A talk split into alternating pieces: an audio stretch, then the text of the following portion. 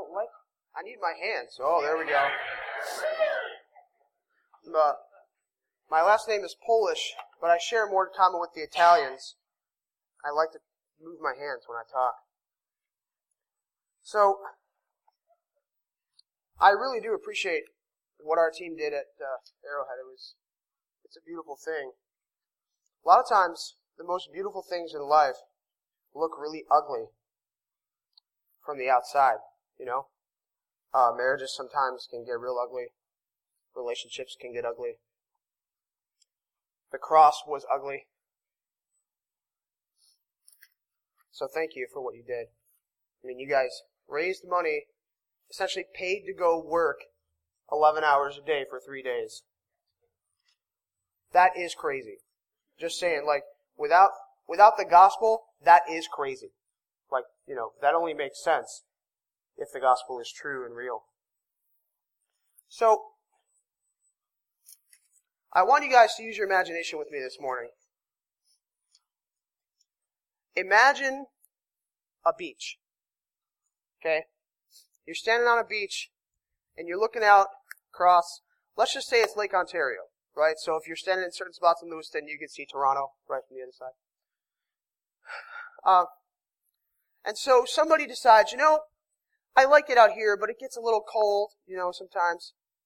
So they build a pool. Someone builds an in-ground pool right on the beach. This actually exists. I looked them up earlier this week. I couldn't believe it. Okay? So they build an in-ground pool, you know, it's a few feet deep, whatever. It's right there on the beach, so you don't have to wade into like the four degree wet, four degree temperature water and die. And then after a little while, the person, let's say, let's say it's you. After a little while, you take your bajillion dollars that you magically have in this imaginary scenario, and you build a dome around the pool because it's kind of cold and like sometimes there's some funny smells and the seagulls think all your food is theirs, and uh, they, you know, they poop on you and stuff. It's kind of weird. So you're like, you know, I, I don't know, like, so you you seal it off, and then you know, you, you don't really have enough money for glass, so you paint the, the horizon on the walls. Okay? So it's a nice way to kind of get away from the beach when you're tired of it or the sun is trying to kill you, you know, because it's baking you and stuff like that and you're red. But you see, a lot of folks in their spirituality, they enter this little pool with the dome and they forget that the lake is outside. So they stay in this little pool however many feet deep it is. It's only so deep. After a while, you're going to find everything. After a while, you're going to get bored with the walls. And so some folks think that their walk with God is just this little pool. It's just these painted walls. We can only go so far. One of the key elements of this new series is helping us not to get stuck in the pool, but to go out swimming in the ocean. Because there literally is no limit to the depths of who God is. There really isn't. But a lot of folks, they swim inside their gated off pools and they touch the bottom and they think that's all there is. That's not all there is. The Bible says, Oh, the depths of the riches of the wisdom and the knowledge of God. How unsearchable are you? So I want to invite you to walk with us in this. It's time for us to get out of that little pool and take our steps into the ocean or into the lake, whatever you want to call it. Now, out there it's uncomfortable. Sometimes it's a little cold. Sometimes birds poop on you. Sometimes it smells funny. But it's worth it.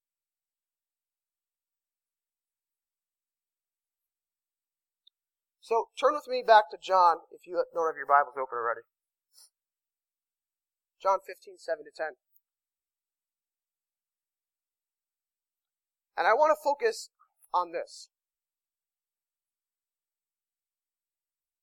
So if you abide in me, and my words abide in you, ask whatever you wish, and it will be done for you. But by this my Father is glorified, that you bear much fruit, and so prove to be my disciples. As the Father has loved me, so have I loved you. Abide in my love. If you keep my commandments, you will abide in my love, just as I have kept my Father's commandments and abide in his love. Lot of times, we turn Christianity, this is where we get stuck. Because it's easy to turn a Christian life into a life where you keep a bunch of rules. Right? Keep a bunch of rules, you make God happy, go to church, sing a couple songs, sit down, be quiet while the preacher's talking. He doesn't like it when you seem like you're enjoying yourself. Give some money, move on with your day. A lot of folks have reduced Christianity to just that. Now look, if that's all Christianity is, I'm out. Because I would be bored quick. Boring stuff. But as we saw from the folks who visited Arrowhead, it's definitely a lot more than that. So I want to call your attention to what we read and to the fact that Jesus felt the need to go off by himself. Now I am Captain Extrovert. I could have a giant E on my chest. For me, a great day is let's go to a party and introduce myself to as many people as I possibly can and get to know something important about every single person. I want to know how they all work. Now, I might not remember all their names, but I will look them in the eyes and remember who they are, where they're from, and what's important to them. I'm not amazing, it's just how I'm wired. Emily does not think that would be a great way to spend the day. Right. She would be drained by like, I don't know, person 50, Person five. Person five. Right, we're different. So see, a lot of folks, when I was uh, developing a new covenant when I was growing up there, um, folks, they used to be impressed with the fact that I like to be around people. And I was like, that's not impressive. I just like that. It takes zero discipline for me to do that. Okay? Really, it takes zero discipline for me to read things for fun. I read old books for fun. I'm a weirdo. I do. It's, it's just who I am. Okay? There's no discipline involved. But getting to know God does take some discipline. I don't like to just go off and be alone all the time. Now, I'm finding that I need that desperately. After a while, at some point, I need to go be by myself. Usually, it's somebody who does something very minuscule and I want to kill them for it. And I realize, all right, I need a minute. If Jesus found the need to go be alone, to get away from people, how many know that when Jesus was here in the flesh, like everybody and their mom was pulling on him, saying, hey, can I have this? Hey, can I have that? And that's what he was here for. But he needed a minute. He couldn't just do it 24-7. The guy had to sleep. The guy ate. There was one lady, he healed her. She was sick. It was Peter's mom. She got up and fed the guy. He's hungry.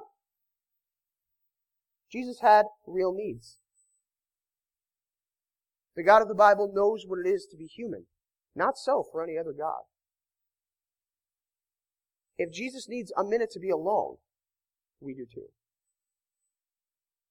So as you're, as we're going through this, I want you to think about that. Where in your day Maybe you only have 10 minutes.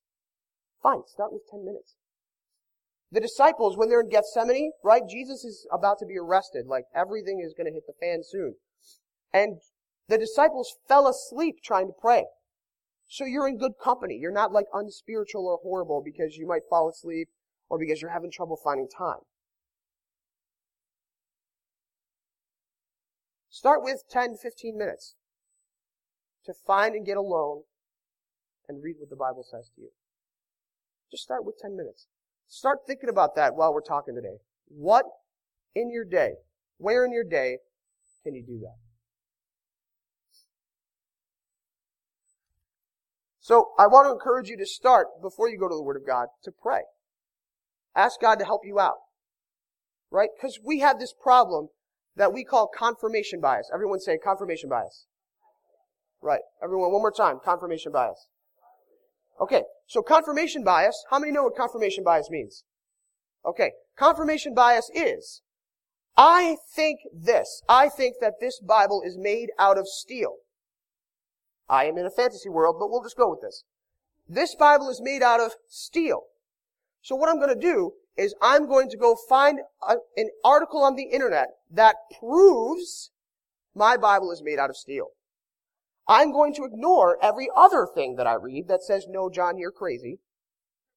And I'm going to go find the thing that proves I'm right. What happens sometimes when we come to the Bible is we read the Bible through our own filter.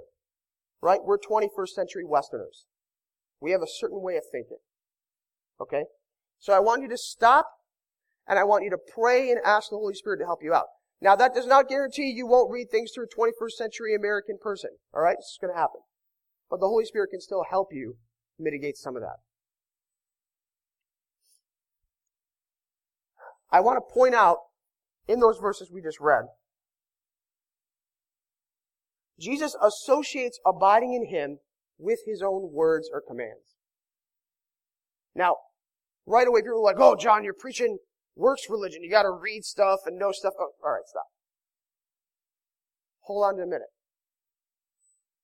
If I say to Emily, I love her, but I don't take the time to know anything about her, then I'm going to love whatever I make up in my head about her. Emily becomes a person who is really just made in how I think Emily should be. And I don't love Emily for herself. So I'll convince myself that Emily loves talking to 200 people in a nut. And she'll be so angry with me by like the hundredth person, probably much sooner than that. She'll be like, John, I need to go home. I need to rest. I want to kill you. And I'll be like, well, honey, how can you be so selfish and sinful? No, I'm the selfish, sinful one. Because I have created Emily in my own image. Because I didn't take the time to know her. Does that make sense? Right. So we study the Word of God not because we want to impress God. Let's be fair. Nobody impresses God. He's the most powerful being in the universe, created everything, blah, blah, blah. You're his kid. He loves you. He's not impressed. But if we want to know God, we have to read what the Bible says. Otherwise, we will make God in our own image. I promise you, you will do it. Jesus will become either a 70s hippie who's cool with weed who thinks that, you know, man, it's all cool. It's just about the meaning of life, man. Don't judge people. Don't ever tell them that they're wrong. We'll go there because that's the mood of our time. Or we'll go the other way and we'll only ever talk about Jesus when he's flipping over tables and calling the Pharisees names. But the fact is that he's both of these. Jesus does say, go and sin no more because I don't condemn you. Jesus does say to the Pharisees, you guys are sons of hell. He says both of those. If we don't read the Gospels and we don't read what the Word of God says, we don't know who Jesus is. We're cozying up to a Jesus who probably doesn't exist. There are some silly folks on the internet who talk about how Jesus doesn't exist or didn't exist. And uh, Let's just stop for a minute and let's take ourselves out of the gospel. Okay? Here's what we can know about Jesus without the gospels. Ready? We can know that he did exist, that he was seen as a wonder worker or some kind of miracle worker. We know that he preached about the coming of the kingdom of God, whatever that meant. Now we, we have a better idea what that meant in the Bible, but we're just not using that right now. We know that he was crucified by the Romans under a guy named Pontius Pilate. That's what we know. Without the Gospels. No Gospels involved. Okay? That's pretty good, right? Oh yeah, and we know that the Christians, the early Christians, grew. From nothing to a lot. And of course, without the Gospels, we don't really know why that happened. We just know that these people who called themselves Christians, who followed this guy that a bunch, that the Romans crucified, right, they just grew despite the persecution and the torture and those things. We get into the Gospels, we find out why. But without the Gospels, that's what we know. We get into the Gospels, that's where we can find out who God is, because Jesus came to reveal the Father to us. Sometimes we hear that it doesn't matter how much head knowledge you have. That's wrong. It does. It does. You don't have to know everything because no one will ever know everything. But it does matter what you know. If I don't know Emily's name is Emily, how far do you think I would get to get asking her out on a date? Hey, you, with the pretty hair and the nice voice.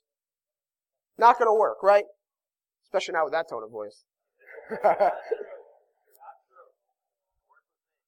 yeah, yeah, that's because she knew you knew her name.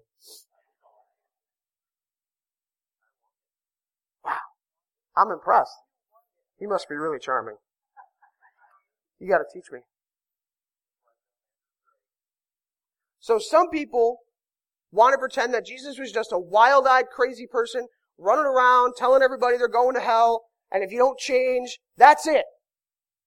And other people want to pretend that Jesus is just this nice, easygoing dude who never did anything mean. Okay? None of those is true.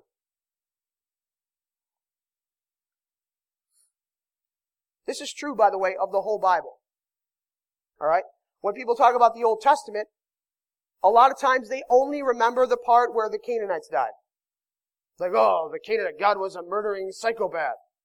We forget about the Psalms and the Proverbs. We forget about God's constant mercy, God's constant patience with Israel, so on and so forth.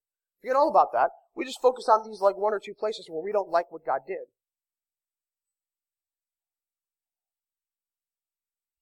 So firstly, you cannot know God unless you know what the Bible says about Him. You can get some hints, right? We can pray, we can spend time in spirituality, but you're not going to get very far. Secondly, what literally took place in the Bible is only the beginning of what, of who God is and what He's about. Some people are so busy defending the historicity of Genesis 1 and 2 and 3 that there's, that they forget to talk about what those things really mean. Just what happens to us. They're so busy arguing with people about, yes, Job really happened, every single word, that they forget to talk about what Job means and why it's in the Bible. There's this old theologian named Karl Barth. Everyone say Karl Barth. He's German. And he's doing a question and answer, and this nice lady stands up and she goes, Mr. Barth, are you saying that the serpent in Genesis 3 didn't speak? Like, didn't actually talk? And Karl Barth says, ma'am, with all due respect, it doesn't matter so much that the serpent spoke as it does what the serpent said. Yeah, just let that sink in for a minute. A lot of times Christians climb inside their pool and they just stick in the, this literally happened pool. And we don't let this teach us anything about God. Now, this stuff did happen. But we can't just stay here. We have to get out of the pool and let what happened teach us about who God is and what He's about. If you think Jonah is just a story about a guy who escapes from being digested by a whale, then you've missed the point of the story.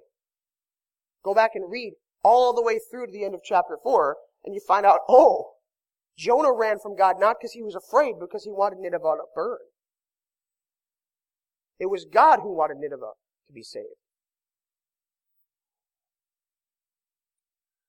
So I want you to think about, firstly, if we don't know what the gospel say, we don't know Jesus. We don't know God what literally happened is important, but we can't stay there. We have to ask the Holy Spirit, what are you saying to me? What does this teach me about who God is?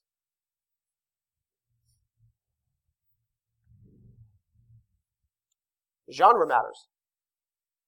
Right? How many of you can tell the difference in the first 30 seconds, if you don't know already, the difference between a comedy movie and a serious movie? Yeah. Pretty easy, right? We know. Now, somebody who's 1500 years removed from us, who doesn't understand our sense of humor and all those other things, and they travel back in time and sit in a movie theater with us, they might need longer, right? I promise they might. Genre matters. Otherwise, you think the Bible teaches that the earth is flat. By the way, there is such a thing as the Flat Earth Society. They do exist. They're on the internet. It's kind of funny. A little scary. Otherwise, you think the earth is built on pillars. No, these are figurative things that we find in the Psalms or we find in Isaiah. He's using figurative language to talk about the greatness of God. The Bible says that when Yahweh returns to Israel, that the trees of the forest will clap their hands. Does that mean that trees are going to start clapping their hands? Probably not. It probably is a metaphor. To talk about the glad reception of creation to its creator. We're so busy talking about this stuff. We ignore genre. It says a lot about Revelation. I won't get into that. How about when the Bible says the sun will be darkened and the moon turned to blood before the coming of the great and terrible day of the Lord? Look, he could just be saying this is a metaphor to describe the earth shattering events that are taking place. I just use the metaphor. Earth shattering. Yeah. We do it all the time. We speak in symbols. You guys, who watches, who's ever watched Star Trek? Yeah, I'm, I'm really getting into Nerdville, okay? There's an episode, it's one of my favorite episodes of Star Trek, and the cast of Star Trek, they're chilling out in their spaceship, and they meet this other group of people, and the other group of people speaks entirely in metaphor. Entirely. Nobody could communicate with them. Why? Because you didn't know the, t- the culture. You didn't know their literature. But if I walk around saying Juliet on her balcony in the evening, you know what I mean. You can picture it in your head. But if you've never read Romeo and Juliet or never seen it, you'd be like, what? What is he smoking? Right. So just keep that in mind. Don't avoid the Old Testament. Some people avoid the Old Testament like the plague. Don't. Because the Old Testament teaches us how to read the Gospels. You see, Jesus did not just walk around saying, I'm God, worship me. Right? There's lots of Muslim and atheist objections to this. Nowhere in the Gospels does Jesus walk around saying, I'm God, worship me. Well, actually, yes, he does, but he's connecting himself directly to the God of Israel as he reveals himself in the Old Testament. The Old Testament teaches you how to read the Gospels. Jesus calls himself the bridegroom in Mark chapter 2.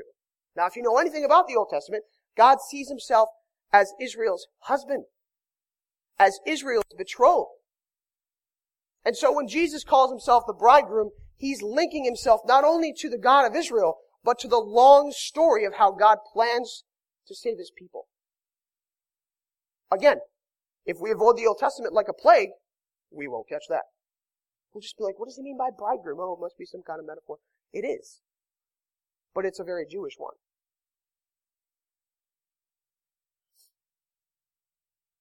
The Bible says over and over in the, in the New Testament, Jesus did this according to the scriptures. The scriptures they mean Old Testament, not new. The Gospels weren't written when Paul wrote his letter to the Corinthians. He means Isaiah. He means Psalms. He means Proverbs. Don't be afraid of those things.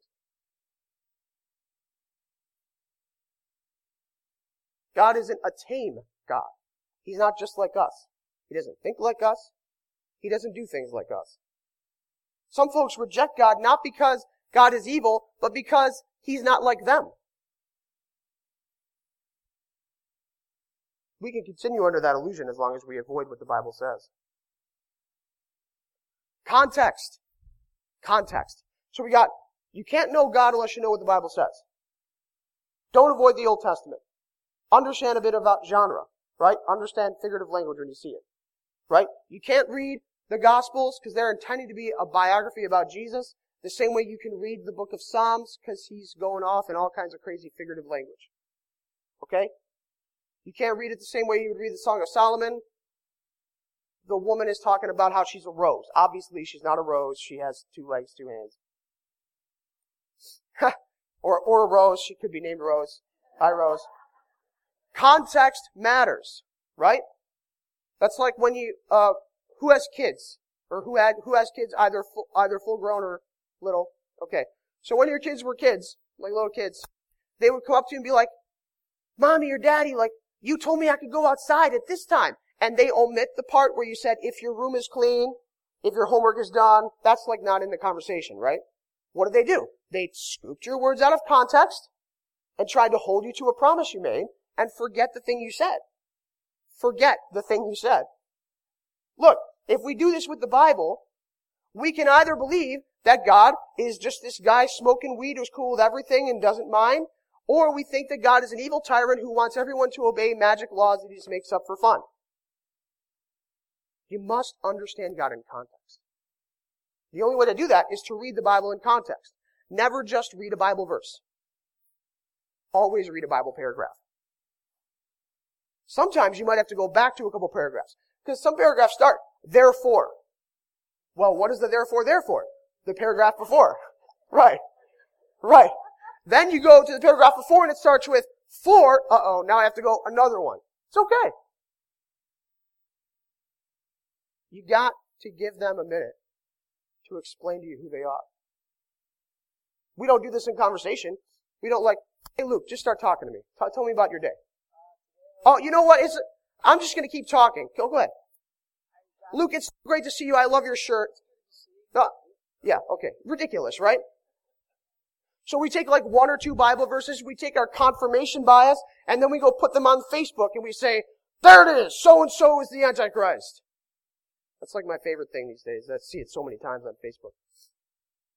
There it is! So and so is an evil person because they've done this and this and this. Ridiculous. Examples of people who take God out of context, who take the Bible out of context. Richard Dawkins. Anyone who's ever heard of Richard, you can just Google him. Alright? Great scientist, should stay in science. Okay? Not the greatest theologian, not so good at understanding context. The Westboro Baptist Church. Right, those people are crazy. They took God way out of context.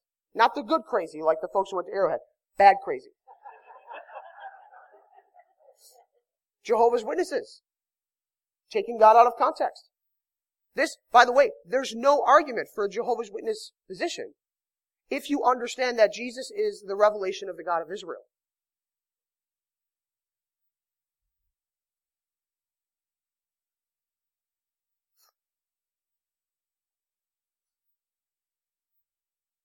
Context matters. We don't want to be taken out of context. How many times you say something that out of context sounds terrible? Yeah, I'm gonna kill you! Right, I'm not gonna kill you. It's a joke. You're like, oh, oh, oh, oh. Somebody else who doesn't understand me will be like, oh man, when is he gonna do it? Let's search his car for weapons. Right, context matters. Scripture interprets Scripture. Okay? So we don't know who God is without the Bible. We can have some vague notions, right? We can, we can look out at creation, and see some design, we can pray and experience some spirituality, but there are limitations.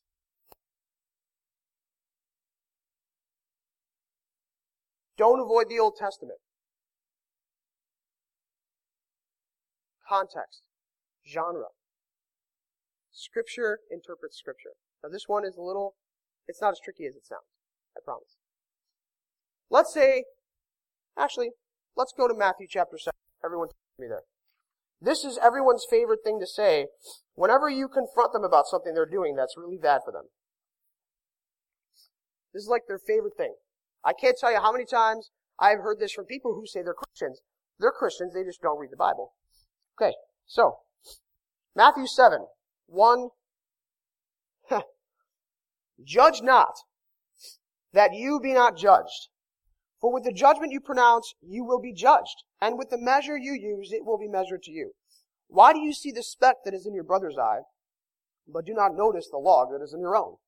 Or how can you say to your brother, let me take the speck out of your eye, when there is the log in your own? You hypocrite! First, take the log out of your own eye. Then you will see clearly to take the speck out of your brother's. Jump with me to verse 15. Now Jesus just said, don't judge. Then he says, beware of false prophets. What's he doing? Judging. He's calling something what it is. Because there's a difference between you're going to hell and that's bad for you. Judgment and observation, oftentimes in our culture especially, are mixed. It's not judgment to say, you know, if you keep running toward that hundred foot cliff, you're going to fall and die. And what does the person like? They're like, don't judge me. Keep running. Right. It's ridiculous. All you're doing is observing reality and making a prediction. That's not good for you. But what do we do? We take the Bible out of context so that it fits our confirmation bias. The Bible just says, don't judge, man. Jesus says, if you keep going, beware of false prophets who come to you in sheep's clothing, but inwardly are ravenous wolves, verse 15 and 16. You will recognize them by their fruits. He's, not only is he making a judgment, but he's saying to his people, make a judgment. Look at their life and see if you can trust them. If their fruit is bad, you can't. Right after he says, don't judge. It's not my job to tell someone, you're going to hell for that thing right there. It is my job to tell them that there is good news. That God came in the flesh to know us, love us, and die for us. And that you can have salvation from yourself by repenting and following Him. I can do that.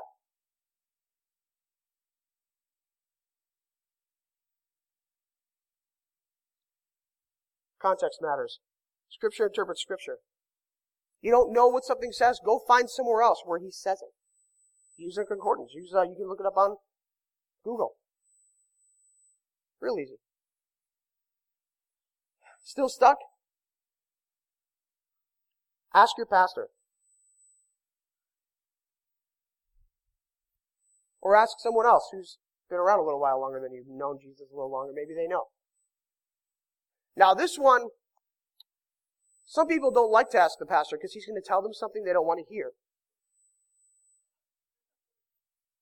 Right. Like, are you saying that I have to do this? You want to use the church. Churches are full of people sitting in the pews who don't actually do anything productive with their lives. They just sit around and read the Bible. And then they learn how to lawyer the Bible so that it says what they want it to say. And then when the pastor contradicts them, they walk up to the pastor and tell him, no, pastor, you're wrong. So, my four or five years of seminary study versus you spending what? 10, 20 hours total in front of your computer looking up YouTube videos? That's the same, right? No, not the same. We have to learn to swallow our pride. Sometimes we're just wrong. Sometimes your pastor's wrong. Sometimes your pastor's wrong. But I'll tell you what. Now this may sound self-serving, but it's just my experience as when I'm not been a pastor. Okay? When you and your pastor disagrees, the safe money is on the pastor.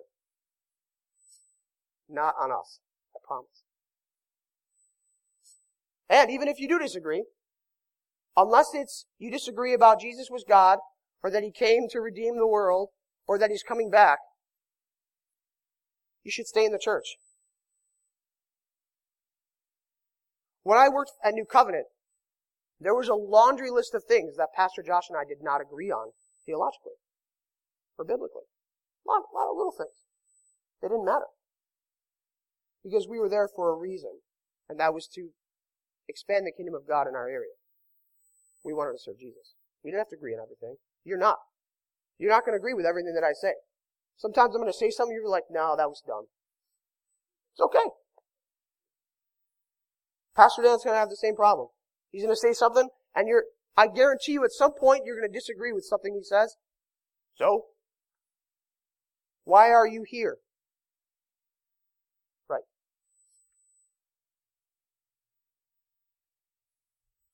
when we read the Bible, we want to ask the Holy Spirit to help the Bible read us.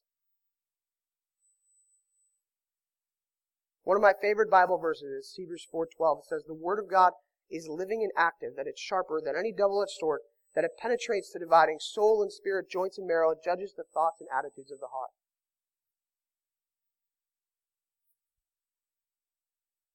Many folks are in love with the Bible, not with Jesus. Jesus said to the Pharisees, You study the scriptures because you think that in them you will have eternal life. But I tell you that these things exist to testify about me. The authority of Scripture is shorthand for the authority of Jesus over everything. We have to remember, why do we do quiet time?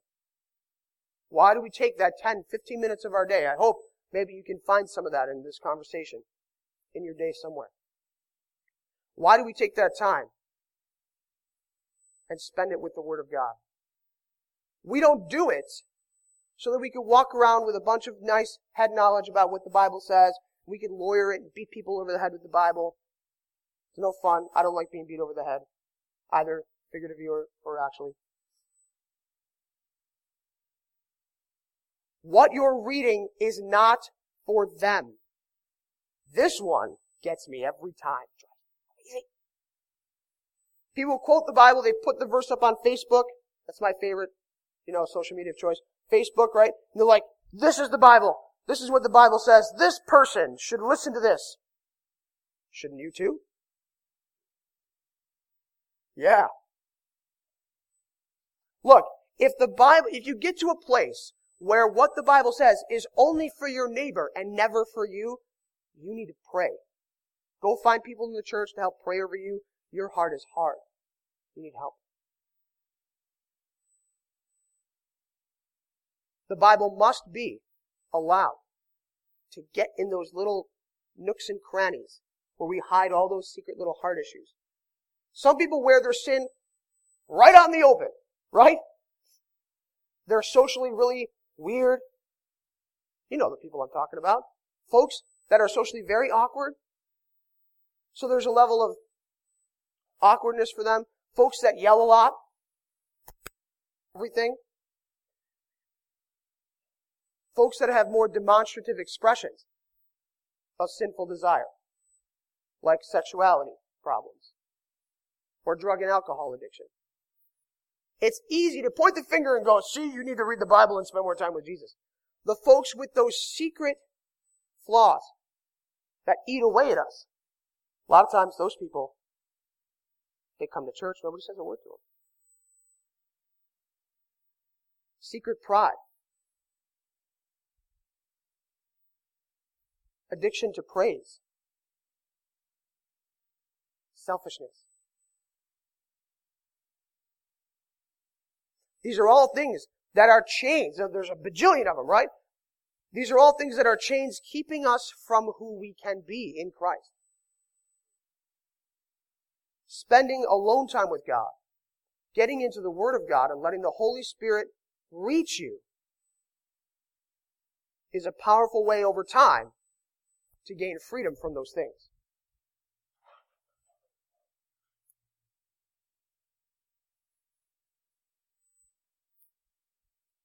When we learn to marry knowledge and reflection together,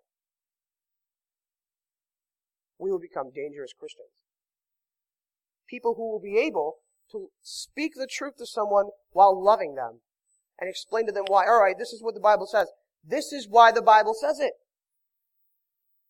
Because look, if you talk to someone who doesn't know Jesus or doesn't care about what God says, quoting a Bible verse at them does nothing.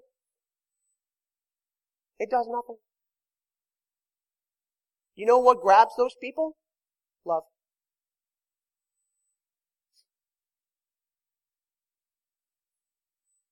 Then you can speak to them about who God is after you've modeled it, after you've embodied it. So I want to challenge you guys. Walking with God is this great adventure where the depths of who God is and what He's about go ever deeper and ever deeper and ever deeper. It is like plumbing the depths of an abyss in the ocean.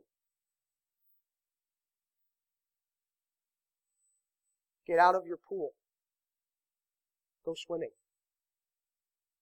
Don't be afraid of who God is. He is great and mighty and He loves you. He is not tame. He will make you uncomfortable. But as we walk with Him and we grow with Him, we will become more like Him.